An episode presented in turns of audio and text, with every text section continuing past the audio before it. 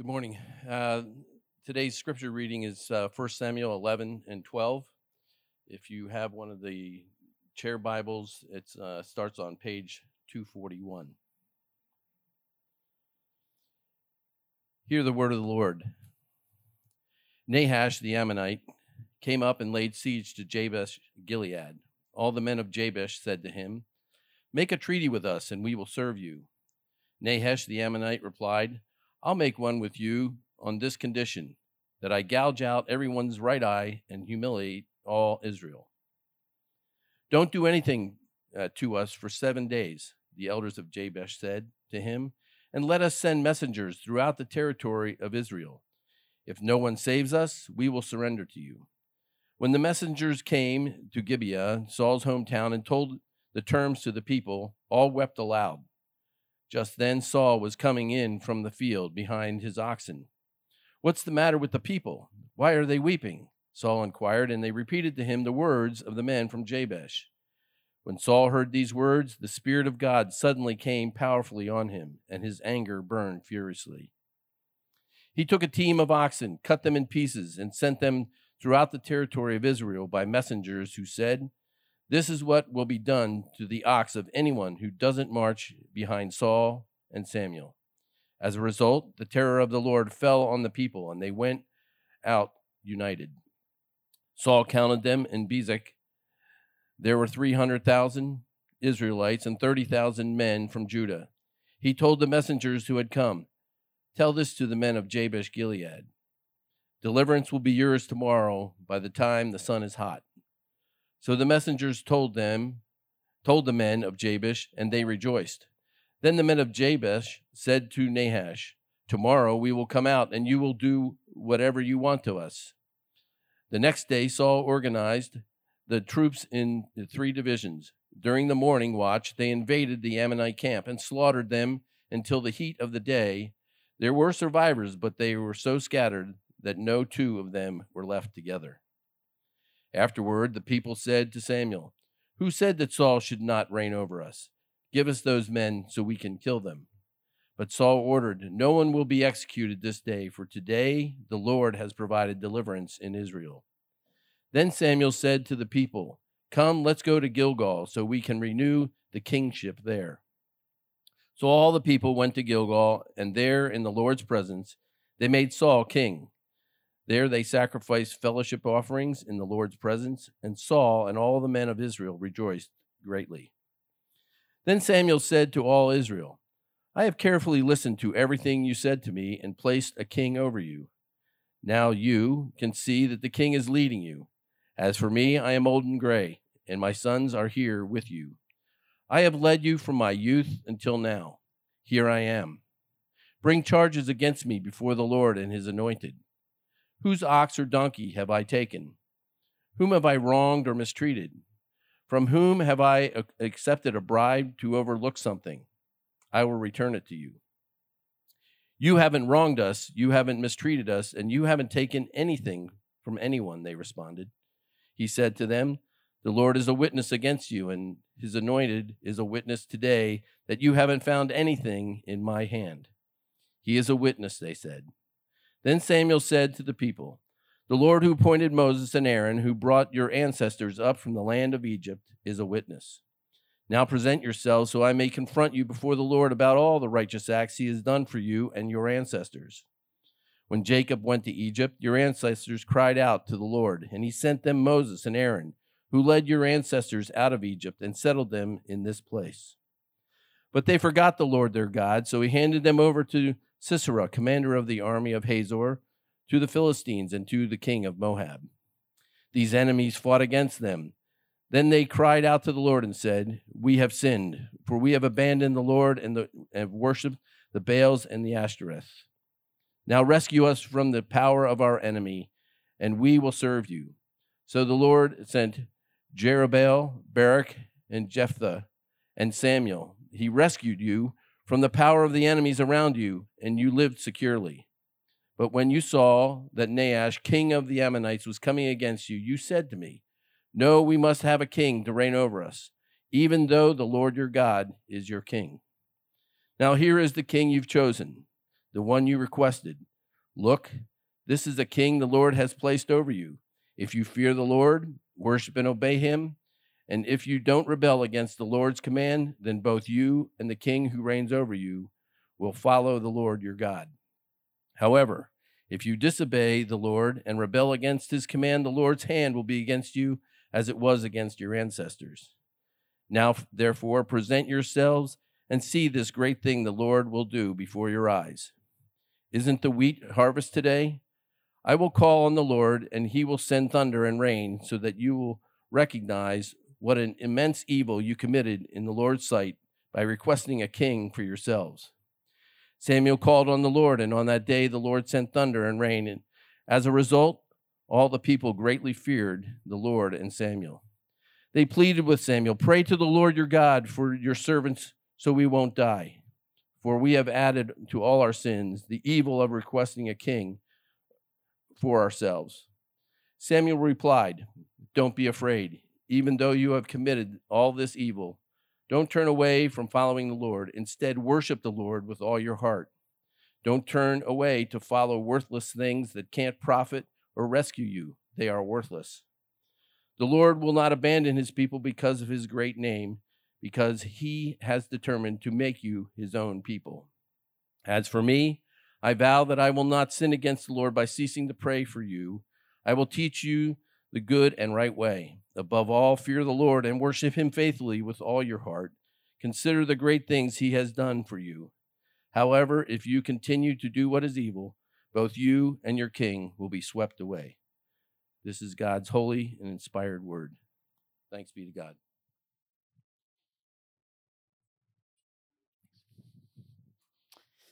Good morning. So, let me encourage you uh, to put your head on a swivel when we look at this chapter, meaning at your Bible, up at me, at your Bible, up at me um, because there's a lot of details we're going to have to kind of wrestle with as we walk through the passage, and that'll help you stay uh, engaged. But I want to start by asking this question, and it's a, a little bit of a heavier question, but um, I, I think it's an important subject for us to broach today. Here's the question Why do some people abandon the Christian faith? I don't know about you, but I have a long, too long list of names, friends, family members, and so forth, who have initially shown signs that they are a Christian, attended church with me, Bible studies, conferences, so forth, and then over time have grown to show that they were genuinely not a Christian. And it's an incredibly painful reality. I can think of a friend named Mark. He was on staff with Cru, a campus ministry up in Michigan and he and I are sitting in someone's living room. We're talking. This is one of my disciplers, mentor of mine, taught me passages in the Bible and so forth. And he um, tells me, first of all, that he's struggling or he's been struggling with same sex attraction. And so I prayed for him, and others uh, in, in, our community prayed for him and tried to help and support him. Well, fast forward a number of years later, Janie and I are now living in Boston, and I see this uh, uh, Facebook post that my friend Mark had just the other day married a man. And I cannot tell you how disorienting and painful this is for me personally, as well as my other friends who had been influenced by Mark. Or we have another friend, Ben, who uh, was in a campus ministry with Jenny and I, and, and he was walking with the Lord, and, and things were going well. He graduated. He went off to the Peace Corps for a number of years, and he came back. We had lunch together. We had a great conversation. Get to the end of the conversation, I said, Hey, Ben, how's your walk with the Lord? And he says, I haven't really been to church in the last five years. I was like, okay. And then you fast forward his life five, six, seven years, and he's essentially abandoned the Christian faith. How do you explain these kinds of situations? And perhaps you have people in your mind right now. And some of these people, of course, are far too close to home. Well, there are all kinds of answers to the question of why, right? So, intellectual reasoning or theological reasoning. Sometimes a crisis in life leads to a crisis of conviction. Uh, sometimes it's just spiritual lethargy. It kind of, you know, people are just kind of slowly drifting away from the Lord. But, but I would posit that underneath each of these narratives, lies a common theme. Those who have left Jesus have left Jesus because they have lost their fear of God. A friend of mine recently, pastor friend, tweeted this just this past week. Listen to his words, quote, "The brink of apostasy is not often a high-handed, scorched earth repudiation of the Christian faith, but rather the slow fade of a heart that's long grown bored with God." Close quote. I think that's true. These folks have usually slowly lost the ability to live under God's authority. They're, they're quick to find a replacement king. Oftentimes, it's themselves who they will choose to live under. And so, over time, doubts start to creep in, and, and spiritual lethargy starts to kick in, and the, the Bible starts to feel just kind of meh. And church kind of feels boring. And all of a sudden, God's authority in their life is radically undermined. Friends, this is dangerous spiritual ground, isn't it? When people start to slowly drift away from the Lord. So, what does it mean to fear God? If that's at least part of the antidote, I would say that's largely the antidote. What does it mean to fear God? Let me give you a definition of fearing God. This is loosely kind of inspired by uh, one of my friends and mentors, Kevin DeYoung. Here's what uh, a definition uh, of f- fearing God is. Here it is Fearing God is an attitude of respect, reverence, and awe that leads to wholehearted submission and obedience. I'll say it again. Fearing God is an attitude of respect, reverence, and awe that leads to wholehearted submission and obedience. If you think about our fears, you know, we, we all fear things, right? Uh, every one of us in this room, we fear things. And whatever we fear controls us. So maybe it's a fear of rejection, or a fear of being alone, or a fear of disappointing people, uh, uh, or a fear of heights, or a fear of death. Um, all kinds of fears. And we're all motivated by these fears. They shape how we think and, and how we talk and what we do. Friends, we fear God when we recognize that God knows everything that we are thinking and feeling and doing and saying. We fear God when God's purposes and plans and laws are weightier than anything else. I'm not talking about kind of a slavish fear, okay? It's not a kind of a horrible terror of God, not a sense that God hates me or condemns me. If you're a Christian, that's all been done away with, right? If you're a good, if you have a good father, uh, then you probably understand this. Your dad was the boss. You don't mess with dad, right? Uh, you know, uh, if something went wrong, if you did something wrong, mom would do that threat. Wait till dad comes home. I heard that several times in my childhood. But if he was a good dad, if you respected him, if you revered him, well, then you desperately wanted to please him, right? Because he was good. That's the fear of a good father. And that's also like a healthy fear of God. Notice in our story in chapters 11 and 12, first of all, in chapter 11, Saul cuts up a bunch of oxen, sends it all over the land, and the people, chapter 11, verse 7, are then afraid of God. And it motivates them to act, to gather this militia up to fight against their enemies. In chapter 12, we see Samuel over and over again making these strong exhortations to help Israel fear God. In, in verse 18 of chapter 12, God sends thunder and rain. And then notice in that verse, the people fear God. And then that kind of causes them to repent of their sins. And so this story is all about God teaching the nation of Israel to fear God. Now, why? Why, why is that? Well, because with the fear of God, they're going to stay close to God. They're going to worship Him and obey Him. But without the fear of God, they're going to lose God. Look at how Samuel's instructions end in verse 24 of chapter 12. Above all, fear the Lord and worship Him faithfully with all your heart. Consider the great things He has done for you. However, if you continue to do what is evil, in other words, if you continue to not fear me, both you and your king will be swept away. So the stakes are high, high, right? This is a big, big deal. Here's the main point of this passage. You'll see it in your note sheet. A Christian, don't grow complacent. Keep fearing God as your ultimate king. Two movements, they're all about training God's people to fear God. The first one, we see Israel learning to fear God as he powerfully saves. This is chapter 11. Now, how does God powerfully save in this chapter? Well, we see it's through Saul. Well, that's true, but this chapter actually highlights the activity of God. It's by his Spirit's power. And so God is the great mover, Saul is a mere instrument. That's kind of the big takeaway in this passage. So, how does the, the story kind of unfold in chapter 11? Well, notice Nahash, the Ammonite king, besieges the city, Jabesh Gilead. The men of Jabesh ask for a treaty. Uh, they want to be kind of his vassals. They kind of surrender in a sense. And, and Nahash gives it to them. And in verse 2, notice he responds and he basically says, Sure, sure, Israel, you could, you, I'll spare you. Just give me all of your right eyes. It's crazy, right? It's a, such a strange kind of uh, request. Well, this was a brutal, strategic, uh, purposeful act of humiliation, and it meant never ending subservience from all of these men that would do this because it made those men unfit for any kind of military service. You have to understand the left eye was the, the eye that kind of covered the shield in battle, okay? So they hold their shield. But the right eye was meant to kind of help them focus on the battle, and this is where they're going to swing their sword. So imagine if you don't have your right eye, you're not going to be able to fight, right? So it made these men essentially impotent. But Nahash also agrees, notice verse 3, he agrees to this seven day proposition by the elders. Now, why would he do that? Like, why not destroy the Israelites right away? Well, because he was super arrogant. I mean, he was so sure of himself. He's so sure of his army. This was kind of a game to him.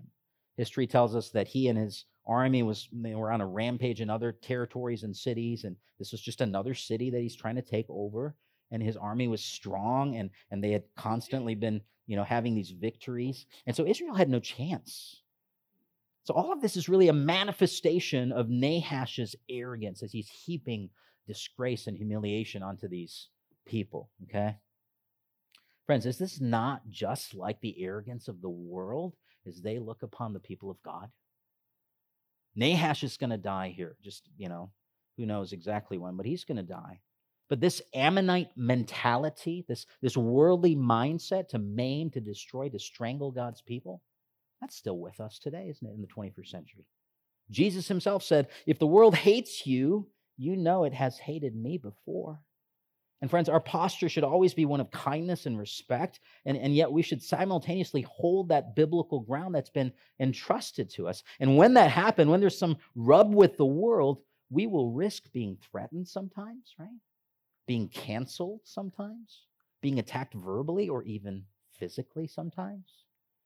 A pastor acquaintance of mine in Oregon, Michael Lawrence, shared some painful details of what, what's occurring in Portland right now. So, this past week, Monday night, around 8 o'clock, a crowd of about 200 people assembled at a park near his church. They marched around the office building and they were chanting slogans. This is in the wake of Roe v. Wade being overturned.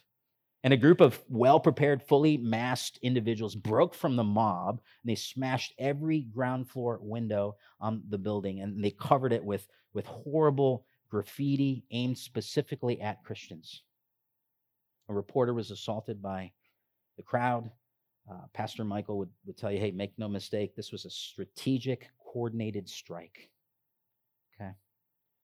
And he, and he would also tell you this is probably one of many coming. You know Portland, uh, you can perhaps imagine this. Friends, this is the arrogance of the world violently assaulting the people of God and the cause of Christ. Maybe think of our own city, right? Maybe think of our friend Steve Stevenson and Life Forward and all the other pregnancy centers that share our biblical values and ethics. We ought to be supporting and praying for them. May the Lord protect them give wisdom and care to them as they move ahead. You know, it's events like these in Portland where God teaches us the fear of God, doesn't he? You know, when, when there's nothing, nothing we can do, we feel helpless, we feel violated, but, but we have to believe that God keeps us and He presides over all of these things, all of these horrible events. And when we have no one else to turn to, what can we do? We can only turn to Him, to Jesus. We can turn to Him in the fear of the Lord because we know He presides over all of these things. We have Jesus with us in the 21st century. Well, Israel, they had God working through this man, Saul. So, so these mail runners, we're getting back to our story, they're, they're running all over Israel. They're sending all these messages, and one of the messengers gets to Gibeah, notice, and, and the people there in the city, they begin to weep. You know, just when it seemed like Israel was sailing on smooth, smooth waters, they've got a king, everything's going well for them. Hooray, right? And here we are with another crisis. And we expect to find Saul in a palace, right? But he's in the field behind some oxen. He's doing farm work. His kingship's been announced, but he hasn't been coronated just yet. And so no one's looking for Saul. He's just some guy at this point. But, friends, look what happened next. Maybe tempting to focus our attention on Saul's sudden kind of explosion of courage and resolve, but it would be better for us to focus on what caused all of this. Look at verse 6. When Saul heard these words, this report about what's going on, the Spirit of God suddenly came powerfully on him, literally rushed on him, and his anger burned furiously. I love that description, right? It's it's pretty intense. This is this this kind of indicates an intense, powerful, speedy infusion of God's presence upon this man. And I want you to notice what a difference the Spirit makes. A minute ago, this guy was doing what? Well, he couldn't find donkeys. Remember this? He was hiding behind some luggage, right? Um, he, has got he's got a, a servant that seems more thoughtful than he is. Even after being hailed as king, he's back on the farm. But when the Spirit comes upon him, good night, nurse. Look at what he, he goes bananas, right? It's like he drank some gummy berry juice, you know, or, or walked into that Mario Brothers star or something. He's got temporary powers, right? And he's, he's almost invincible for a season. I don't want to diminish the infusion of God's Spirit upon people, but it's just to highlight this is just nuts what we see here and what Saul does. He summons Israel's troops under threat. He divides them. Uh, sometime in the wee early morning hours, he routs the Ammonites in Jabesh, right? And then look at chapter 11, verse 9. He told the messengers, this is right before the battle, he told the messengers who had come, Tell this to the men of Jabesh Gilead. Deliverance will be yours tomorrow by the time the sun is hot you know, it's like his Braveheart speech, right? He's trying to like rile up the troops and stuff. And, and that's what he says. He's he's so confident that this army is going to come and destroy the Ammonites. And that's exactly what they did. I mean, who are you and what have you done with my Saul, right? Well, friends, the key to understanding the change in Saul is not only the Holy Spirit, the work of the Holy Spirit, but it's also to recognize that in this chapter, Saul is ruling more like a judge than like a king. In Israel's history, judges would come onto the scene when Israel would face a crisis and God would empower them with his spirit. And here, Saul is acting kind of like a super judge. This is what the spirit does. He takes a hesitant farmer and he transforms him into a super judge. Pretty cool, right? And we, the reader, we cannot miss this point. So hear me now, brothers and sisters. Salvation came to Israel not because Israel had a king, but because the king had God's spirit. This is the Old Testament way of reminding us Without Jesus, we can do nothing. Without his spirit, we are unable to produce any sort of God pleasing fruits. We're unable to love our spouses or work in the office unto God's glory or, or serve our friends or share Christ with our neighbors. I mean, you and I, we cannot be patient without the work of the Spirit in us. But with the Spirit, I mean, even when our world comes down, when we're filled with the Spirit, when we're infused with the Spirit's power, our internal life can experience resurrection, right? Here in our stories, this is a unique thing that happened. You and I aren't going to be, you know, super judges when we are empowered by the Spirit, but we have access to resurrection power by way of the Spirit. I don't know about you, but I don't need normal resources for this upcoming week. I don't need normal energy and normal, you know, just worldly kind of resources. I need super normal stuff. I need supernatural power for this week. I'm sure you do too.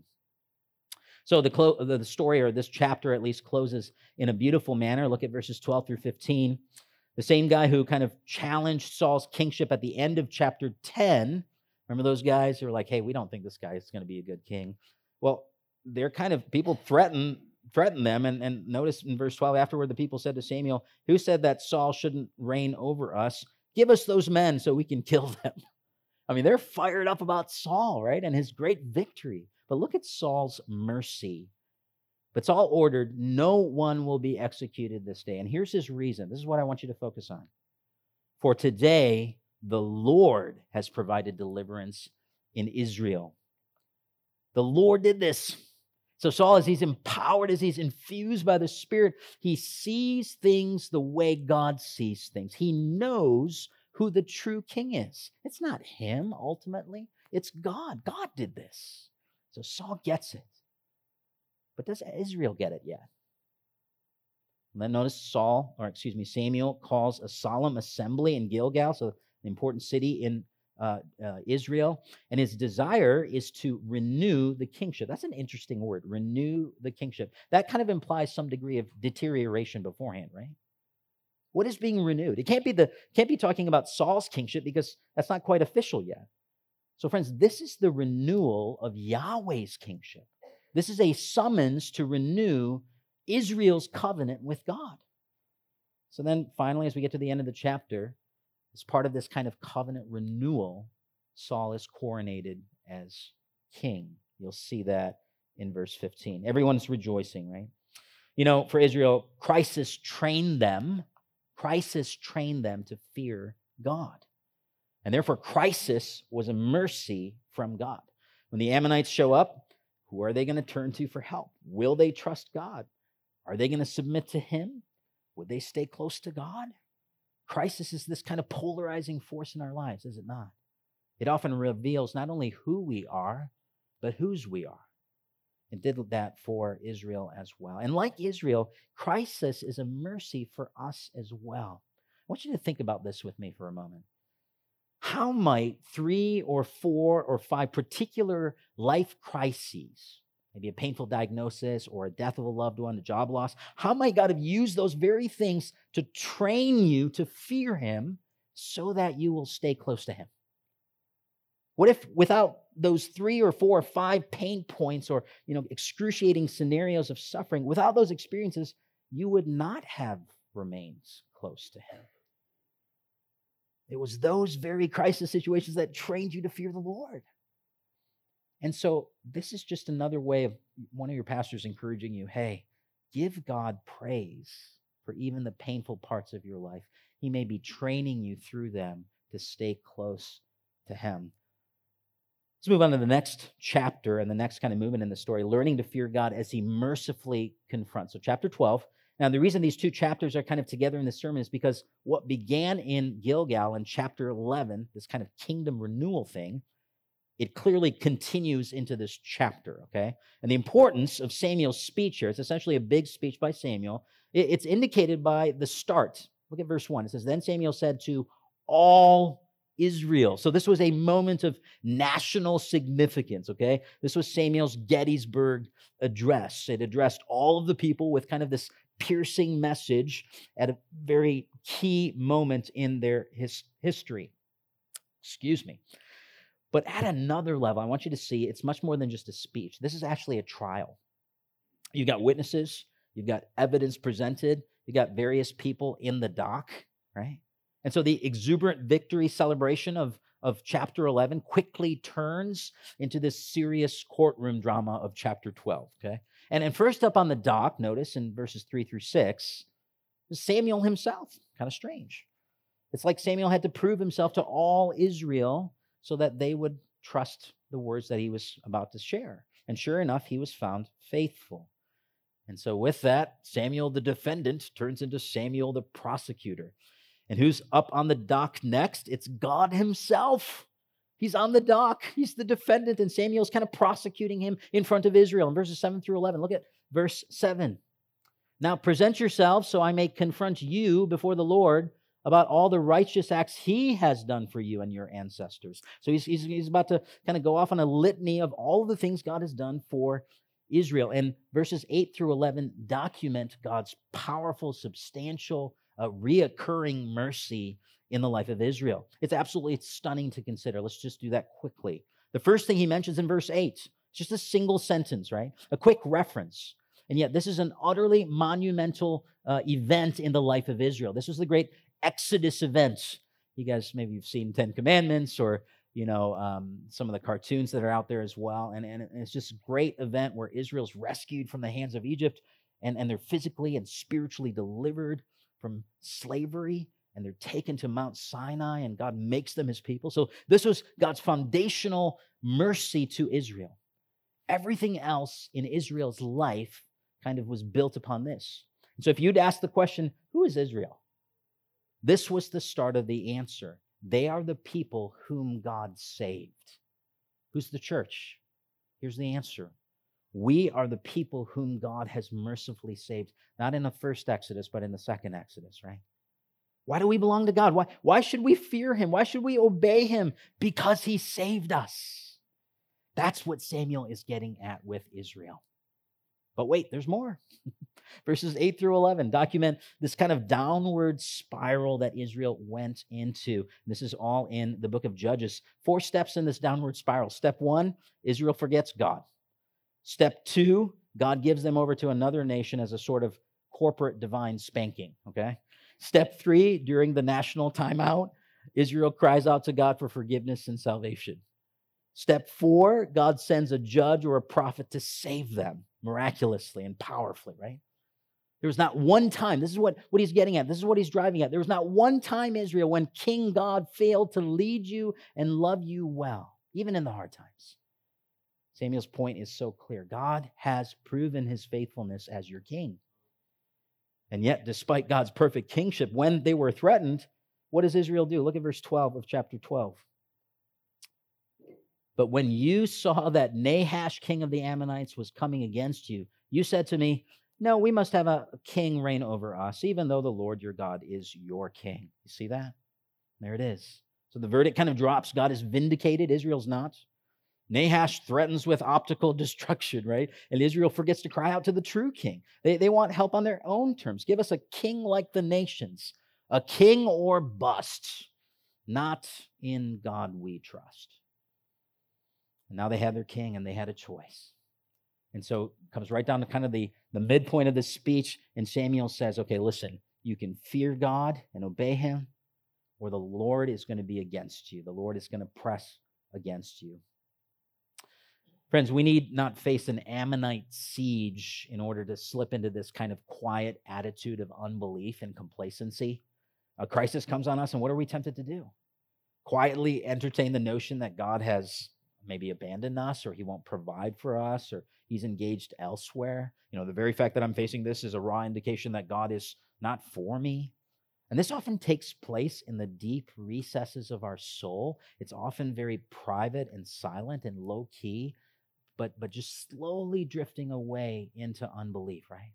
And the irony, of course, is that God hasn't left us, but we are in danger of leaving him.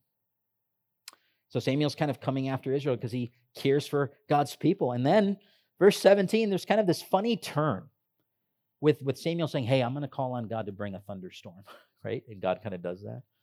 Have you ever pressed an argument with a friend and, and you're thinking to yourself, man, this is just oozing with reason and logic and cogency, only to realize that your airtight case is not being heard. You ever done this? Nothing's getting through.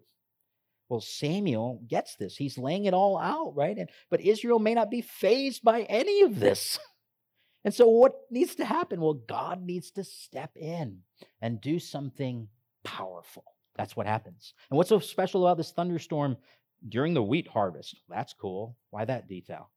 Well, that's in the months of May and June, eh, which is one of the driest seasons in this particular land. And so the Israelites knew that rain was extremely rare at this time. It's like getting six inches of snow in August in Orlando, right? I mean, I don't think that's maybe ever happened before. And so Yahweh is getting their attention. He's saying, This is really important. And look at the end of verse 18. Samuel called on the Lord, and on that day the Lord sent thunder and rain. What happened? As a result, all the people greatly feared the Lord and Samuel. There it is. And the cool thing about this story is it worked. And at, at last, the point comes home that, that Samuel's pleading with him. And, and so Israel in verse 19 starts to plead with Samuel for mercy. Hey, can you go tell God to ease up? We're going to turn away. We're going to repent. And then all of a sudden, and this is, I want you to catch it. This is so beautiful. all of a sudden Samuel's tone changes in chapter 12, verse 20. What does God do when his people have stopped fearing him as they should? But then they start to finally come to realize their sin. What does God do? Look at verse 20. Don't be afraid. You've done all of this sin, sure, but don't keep turning away. You don't have to sit in guilt or relive your tragic mistakes of the past. You don't need to replay the sins that haunt you as if misery will atone for it. You can move forward. Is that good news? You can move forward with simple faithfulness to God. Why is God being so generous here? Well, it's because he's keeping his covenant with Israel. More good news in verse 22. Let me read this to you. The Lord will not abandon his people because of his great name and because he has determined to make you his own people. Friends, you think you're stubborn with your sin against God? He's even more stubborn with his mercy towards you. God has decided to have a people. He's decided it and he will. He will never undo that decision. His whole reputation, his name is wrapped up in that decision. So, friends, here is grace greater than all of our sin, right? It's not just God's discipline that trains us to fear God, it's God's grace that does too. Do you remember that? Of course, you remember this hymn, Amazing Grace. It's theologically rich, and sometimes we forget, since it's so familiar, we forget some of the, the key uh, uh, riveting lines. Here's a key riveting line in that hymn Twas grace that taught my heart to fear. Isn't that interesting? That's exactly what's happening here. Twas grace that taught my heart to fear. Samuel then offers a bunch of instructions and encouragements, verses 20 through 23. But then in verse 24, he circles back to the main theme. I want you to see this one more time. Above all, he says, Fear the Lord. There's the main idea that he's trying to convey. Consider the great things he has done. Friends, how will you and I stay on the path to the celestial city uh, as Christian uh, was trying to do in the Pilgrim's Progress? How will we not allow ourselves to slip into complacency and drift from God? Above all, fear the Lord. That's the answer. Why is that the answer? Well, because as we said before, whatever we fear will control us. When we fear God, we are controlled by His words and His purposes and His plans. We worship Him alone. We do what He says. We can pick out His voice from all the competing voices, right? When we don't fear God, when we don't fear Him, what happens? Well, His voice and his presence and his rules and his authority, they become quiet and, dim. They, they slowly start to fade away uh, as, as it's competing with all of the other things in our own hearts and minds. We start to bow to sinful temptations, whether it's theological or intellectual in nature or moral. And friends, to stand up against this, we need something quite powerful, don't we? Something that will strike fear in our hearts. Isn't that how we nurture and cultivate the fear of God in us? Look one more time at verse 24. It says, Above all, fear the Lord and worship him faithfully with all your heart. And then look at this line consider the great things he has done for you. Isn't this what Samuel has tried to help Israel with? This is how we can grow in the fear of God. God saved Israel 2,000 years ago in that great Exodus event, and that feels so kind of divorced from our personal experience here in the 21st century. But, friends, there is a new Exodus with a new Moses who's leading new captives to the promised land, right? His name's Jesus. Jesus is our new Moses who saves us and now rules over us.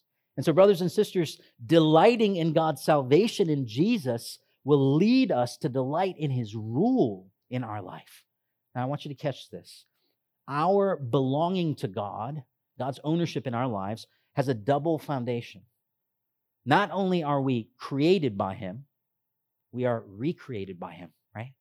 We're not only made by Him, we are redeemed by Him. Thus, thus we are doubly His. This is why we ought to fear him. This is what Samuel's trying to help Israel understand. And as I said earlier, the stakes are high. Let me give you an, let me give you an example there's so many verses on the fear of the Lord in the Bible. Here's one from one of my favorite Psalms. This is Psalm 25, verse 14. The friendship of God is for those who fear him. Do you hear that? The friendship of God is for those who fear him. I mean, we, we ordinarily wouldn't put those two concepts together, and yet the psalmist does. God will stay close to you, and you will sense his nearness if you fear him. It's, it's bananas, right? But it's true. You know, it reminds me of the best relationships between athletes and coaches. I was just reading about this this past week. Uh, effective coaches unite love and authority. Okay. And, and you've experienced that if you've been an athlete before. Uh, the coaches, they love their athletes, but they expect 100% obedience, right? And their athletes absolutely enjoy them and revere them and respect them, but they 100% follow them too. We aim for something similar with God. From his throne comes tenderness and gentleness and kindness and goodness, but also flashes of lightning, rumblings, peals of thunder, right? There's a sense in which we want to rush in and touch God. There's an equally powerfully sense that we want to just fall down and worship God. That, my friends, is the fear of God. Let me give you three quick things that will help cultivate your fear of God. So if you're taking notes, jot these three down. Think about them later. Number one, reflect on the enthronement psalm. So it's Psalms 95 through 97. That will help you reflect and cultivate the fear of God. Number two, take the fear of man class that's starting next Sunday, July 10th. Okay, it, it's going over this wonderful book on this very topic. It's called When People Are Big and God is Small by Ed Welch. Highly recommend the book and the class. Uh, and then number three, read R.C. Sproul's The Holiness of God. It's a wonderful book, and it's riveted me and given me a, a big vision of God. So, brothers and sisters, let me ask you just a few diagnostic questions as we're slowly starting to come to an end. Uh, what would change in your life today if you had a healthy fear of God?